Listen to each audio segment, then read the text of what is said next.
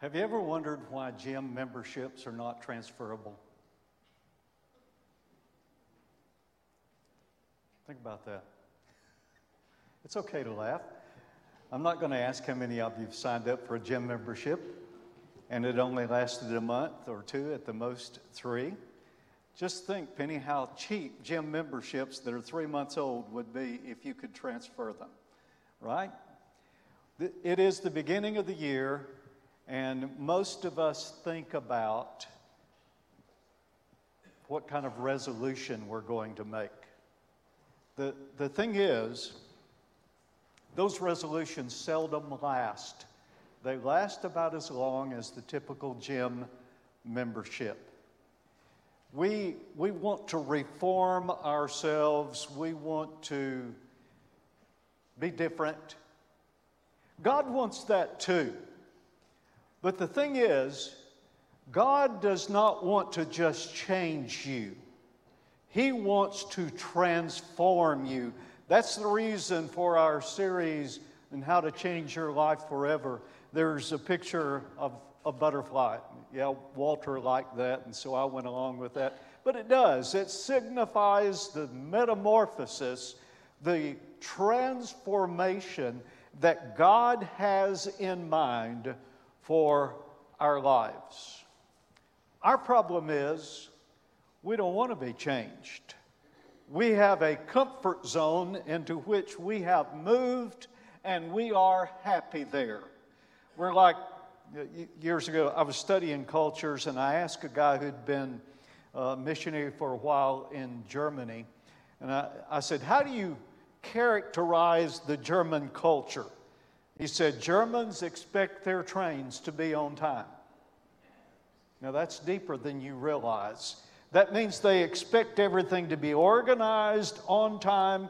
Jamie, they're more OCD than I am, if you can believe that.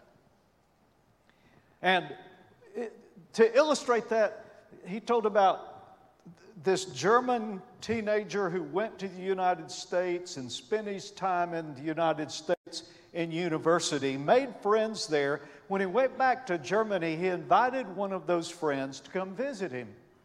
And when the friend showed up, he told the friend at the door, you know, he, he welcomed at the door, welcome, come in, make yourself at home. And then, sort of quietly, he said, but don't touch nothing. Don't touch, make yourself at home, but don't touch nothing. You know, that's what we say to God. I want you in my life, but don't touch anything. We have areas of our life that we might let God into, but there are other doors that are locked and closed, and we don't want Him to step in to those parts of our lives. I'm here to tell you that God wants to radically change your life. If you will allow Him, there are steps that you can take. I mean, you can pray, Lord, change me. I'm okay with that.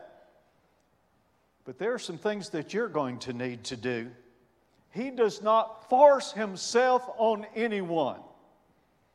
I have friends who believe in Calvinism and they believe that God just chooses you and He comes in and He transforms you. He does it all, and you have nothing to do with it, nothing to say about it. it doesn't work that way.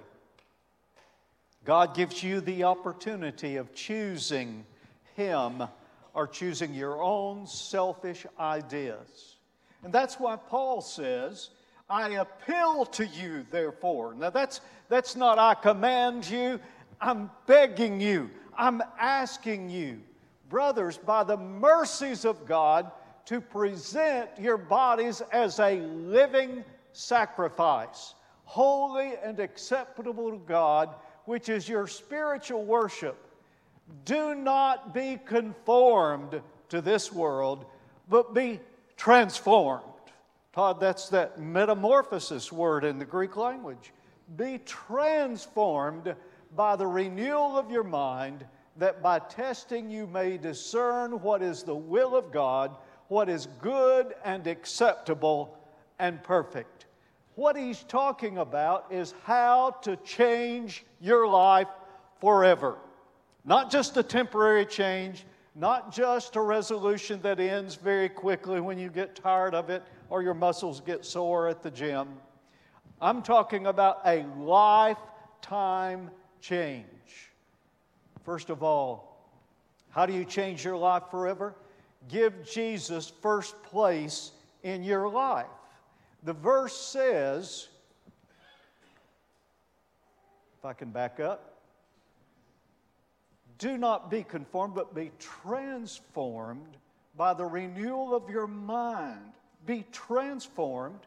And uh, actually, what I was looking for was in the first verse make yourself a living sacrifice. Now, Jesus sacrificed himself on the cross. He was, he gave up his life for you and for me. And what he's asking for you is to make a living sacrifice, change the way you live, allow him to change the way you live, give up. I said that every one of us have a choice. Most of us, by our nature, are selfish and hard headed. Can I get an amen? Most of us are selfish and hard headed. We don't want to give up and give in. By the way, you will never be saved until you're willing to be humiliated and admit, I'm a sinner, I'm guilty, and I can't do this. Arrogance and pride prevents repentance. You have to be lost before you can be saved. And God wants to see you saved. You see, this thing, putting Him first. That's the reason we sang the song we did. He said, You shall love the Lord your God with all your heart, with all your soul, and with all your mind. That is total sacrifice. I give up what I want, I cancel my plans. I, I invite Him into every decision I make, and I put Him first. I do nothing without asking Him. So, how do you put God first? Don, you give Him your life and your soul. It's just, it's like pulling your heart out, out of your chest and putting it in His hands. Now, physically, that's impossible, but spiritually, it is very real. You give up your own small ambitions. You get out of your comfort zone. You recognize, I can't do this. I'll never make it to heaven on my own. Jesus is the only way. And you give your life to Christ. Here I am. Take me. All that I am, all that I can be, make me who you want me to be.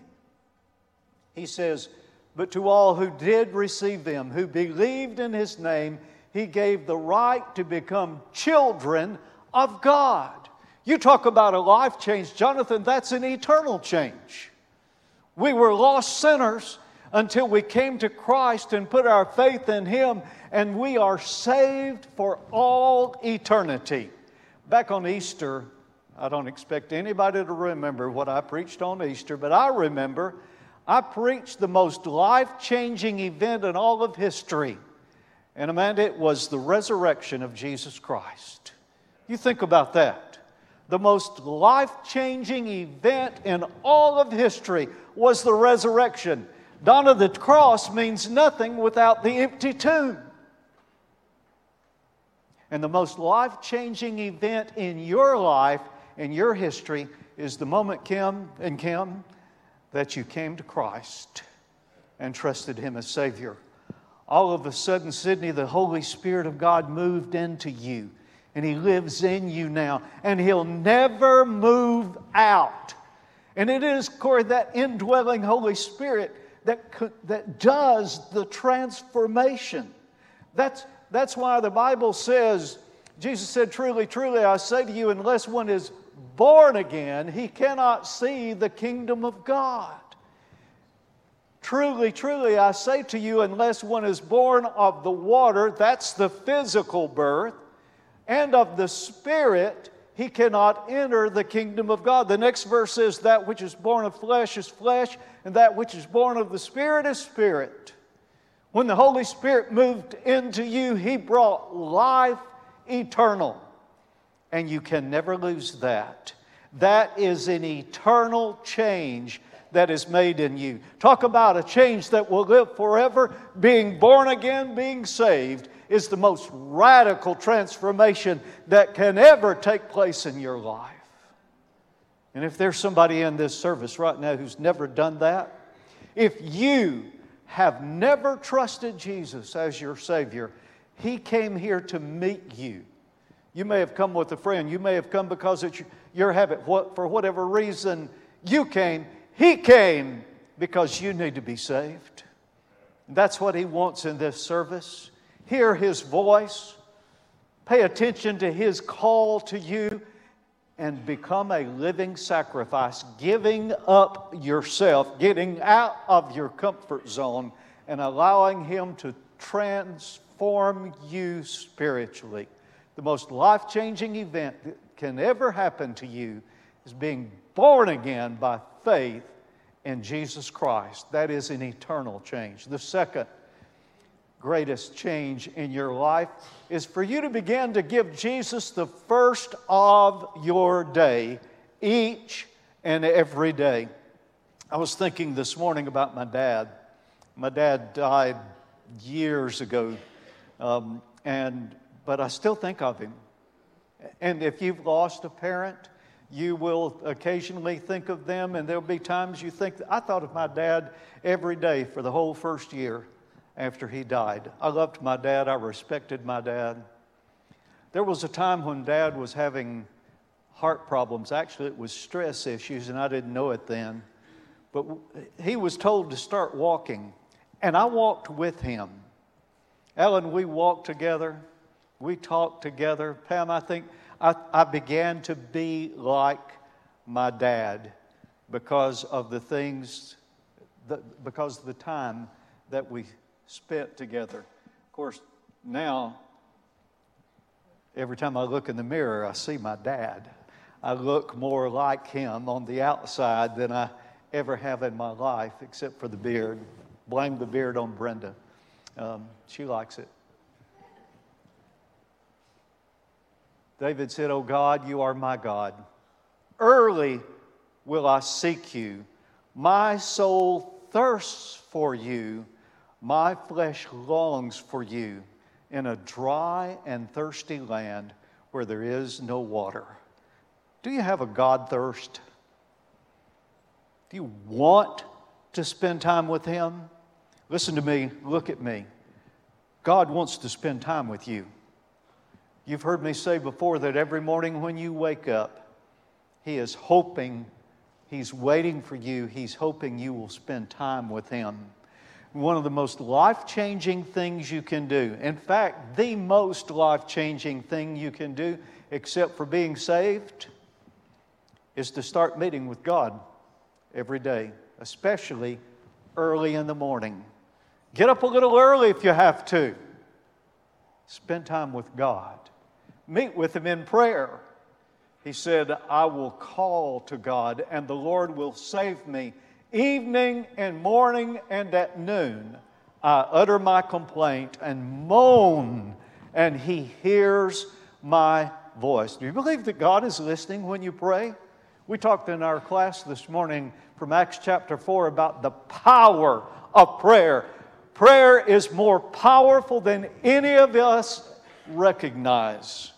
And it's important to meet with God every morning and meet Him in prayer, talk with Him, meet Him in His Word, reading a book on the future of, of, of faith.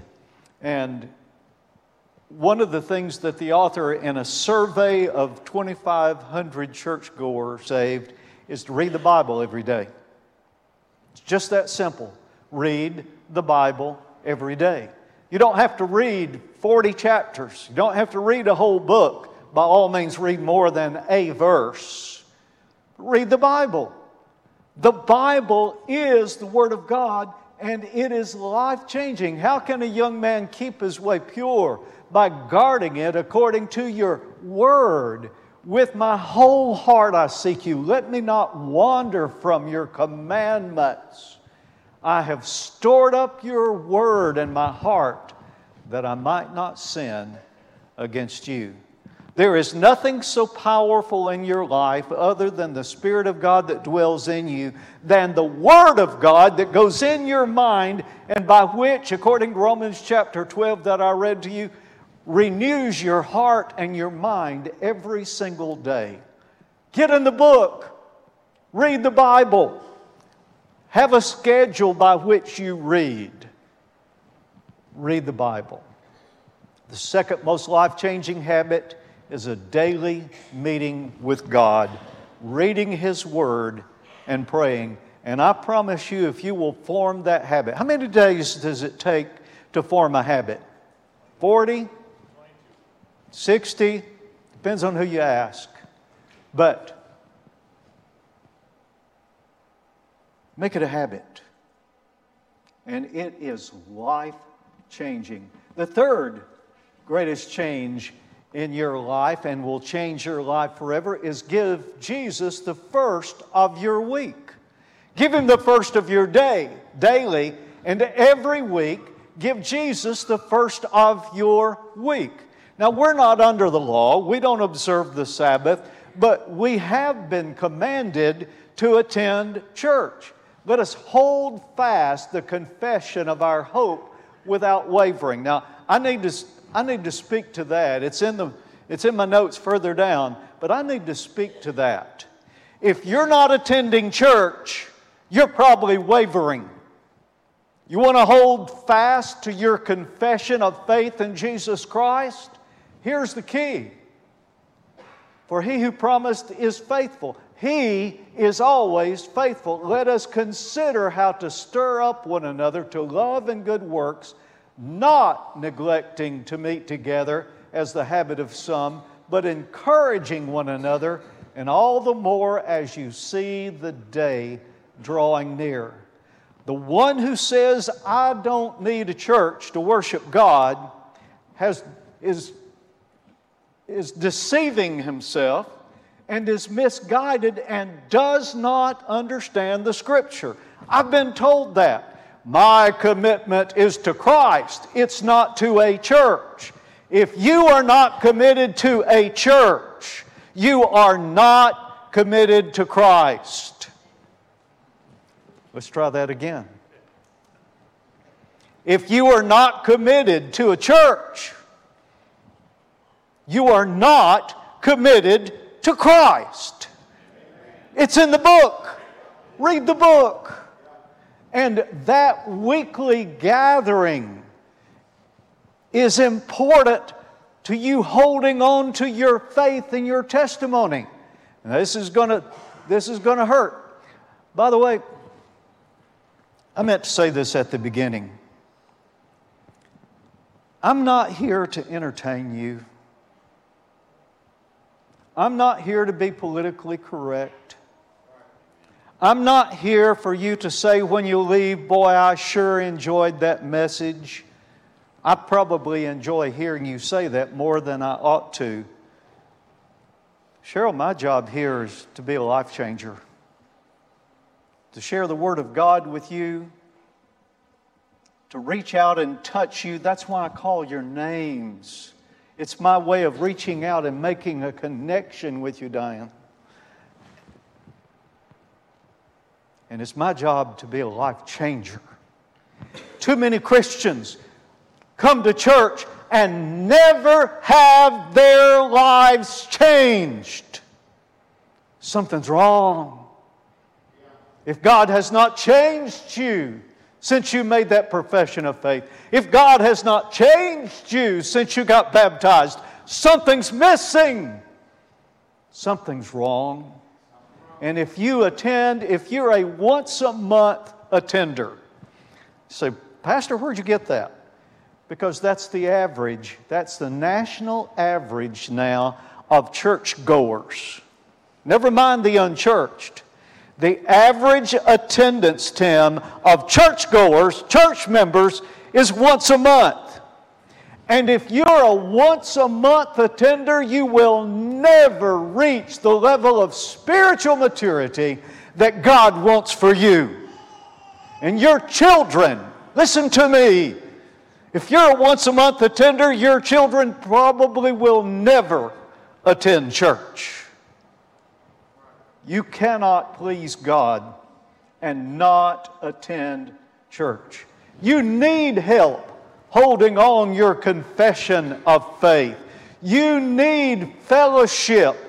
You can starve to death without fellowship. We need each other. Being in this church in a session, a gathering like this, means more than you'll ever realize. And I warned you. I'm, i get in trouble for saying I told you so. Right, Shelley? I, I said to Shelley the other day, I said to Shelley the other day, said, I'm not going to say, I, no, it was Alice that I said that to. I'm not going to say I told you so. And she said, You just did. I told you when COVID started that when people get out of the habit of attending church, they won't attend church like they did before. Uh huh. Didn't I tell you that? Guess what? Now the, natural, the national average for church attendance is once a month. I told you so. Do not overlook the term that the church comes from. It is an assembly, and you can't assemble over a camera and a TV screen. You need to be here, here in person, touching others, singing with others, praying with others, hearing the message together. The fellowship of the church is what makes it what it is, and you need it you also need the encouragement, encouraging one another, and all the more as you see the day drawing near. The third most life changing habit is attending church every Sunday. You say, Well, I've heard stories about people who attend church and, and they're there every Sunday and they're nothing but hypocrites. It's okay, come on. We got room for another hypocrite.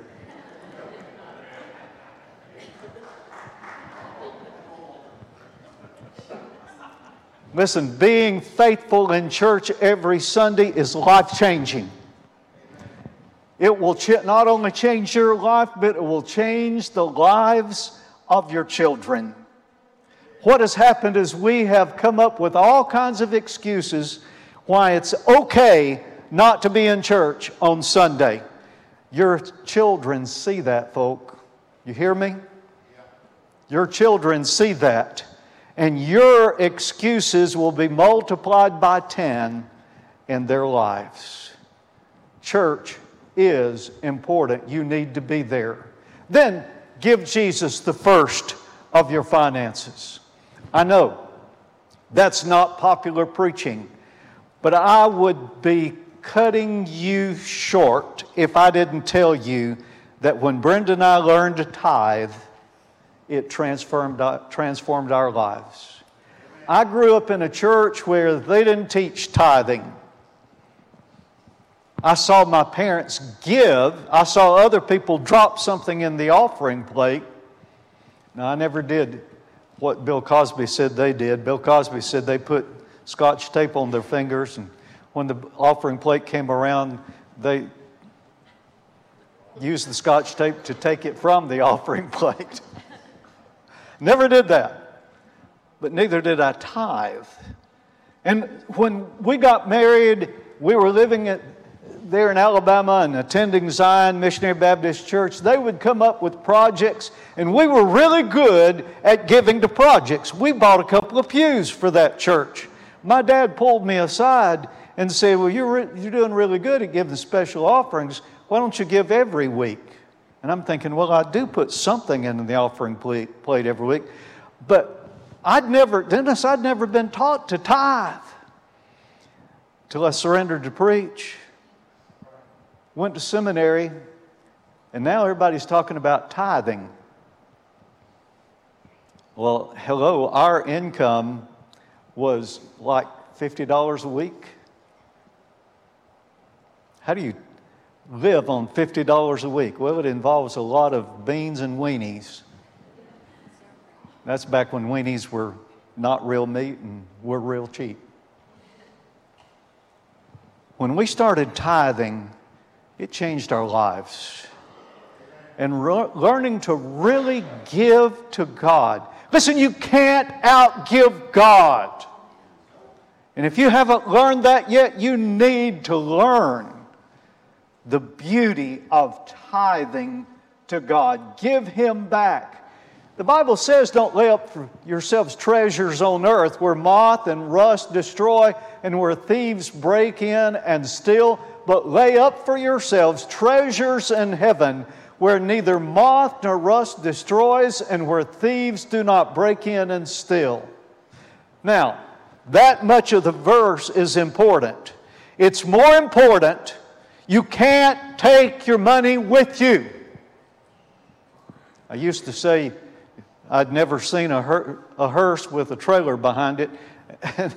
about two years ago, I saw a hearse pulling a trailer. That just that blew that illustration out of the water. I don't know what was in. I don't know, Alan, why they were pulling a trailer behind a hearse, but it was not because of the dead man that was in the hearse that he was taking anything with him. You can't take it with you, but you can send it ahead are you investing in heaven?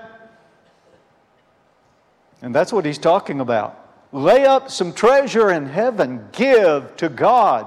Give to your church. Give to missions. But here's the key where your treasure is, there will your heart be also. You want to know whether God is really first in your life? Take a look at your checkbook.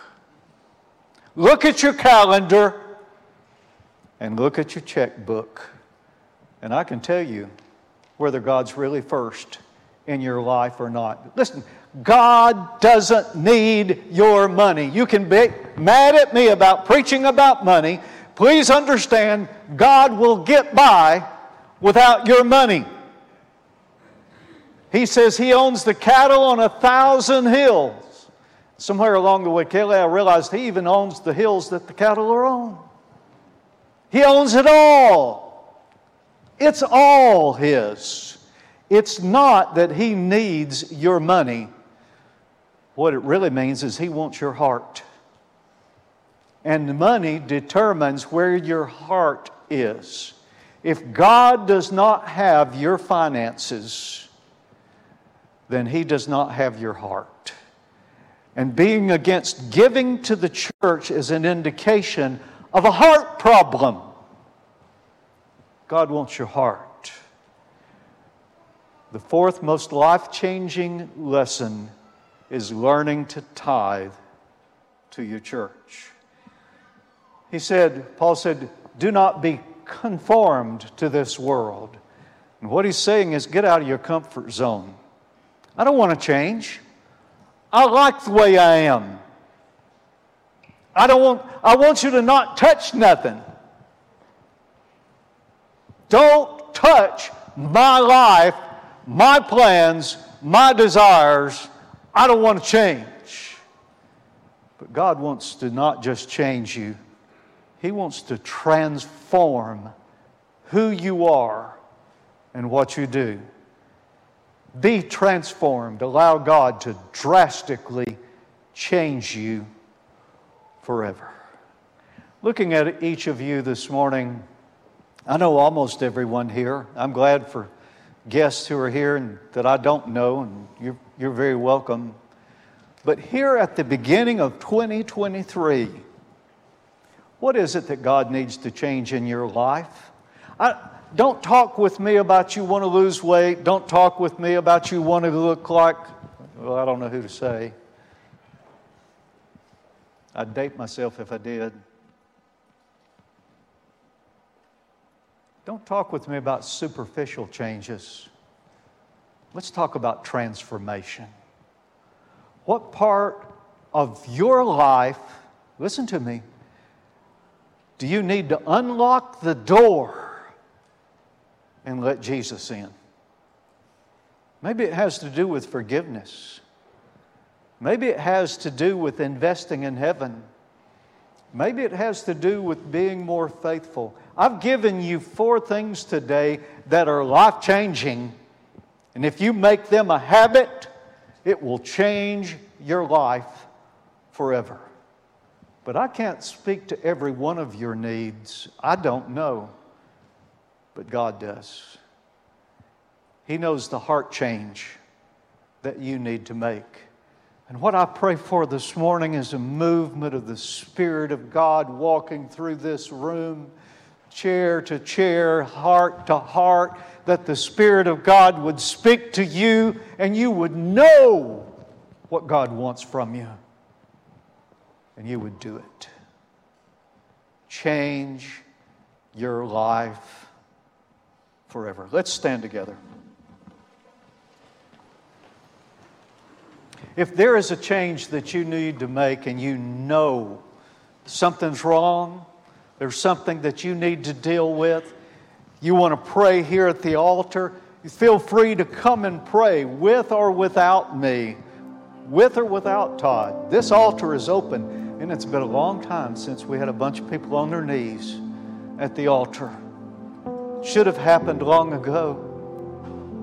What is it that God is speaking to your heart? about? What change does He want to make? Do you know Jesus? If you've never been saved, this is the hour, this is the time, this is the place. In this moment, give your life, your soul to Jesus. Father, I thank you for your word, for the conviction of your spirit and I pray that in this moment, even while I'm praying, that there would be those that would come to this altar. Either that they would come and pray or that they would want me to pray with them. But Lord, move in our hearts, move in our church, change lives. Help us to be a life changing church. Help us to see lives changed. Lord, not to my glory, not to our glory, but to yours. You are the change agent. You are the one that brings transformation. And I pray for that transformation to take place. In Jesus' name, amen.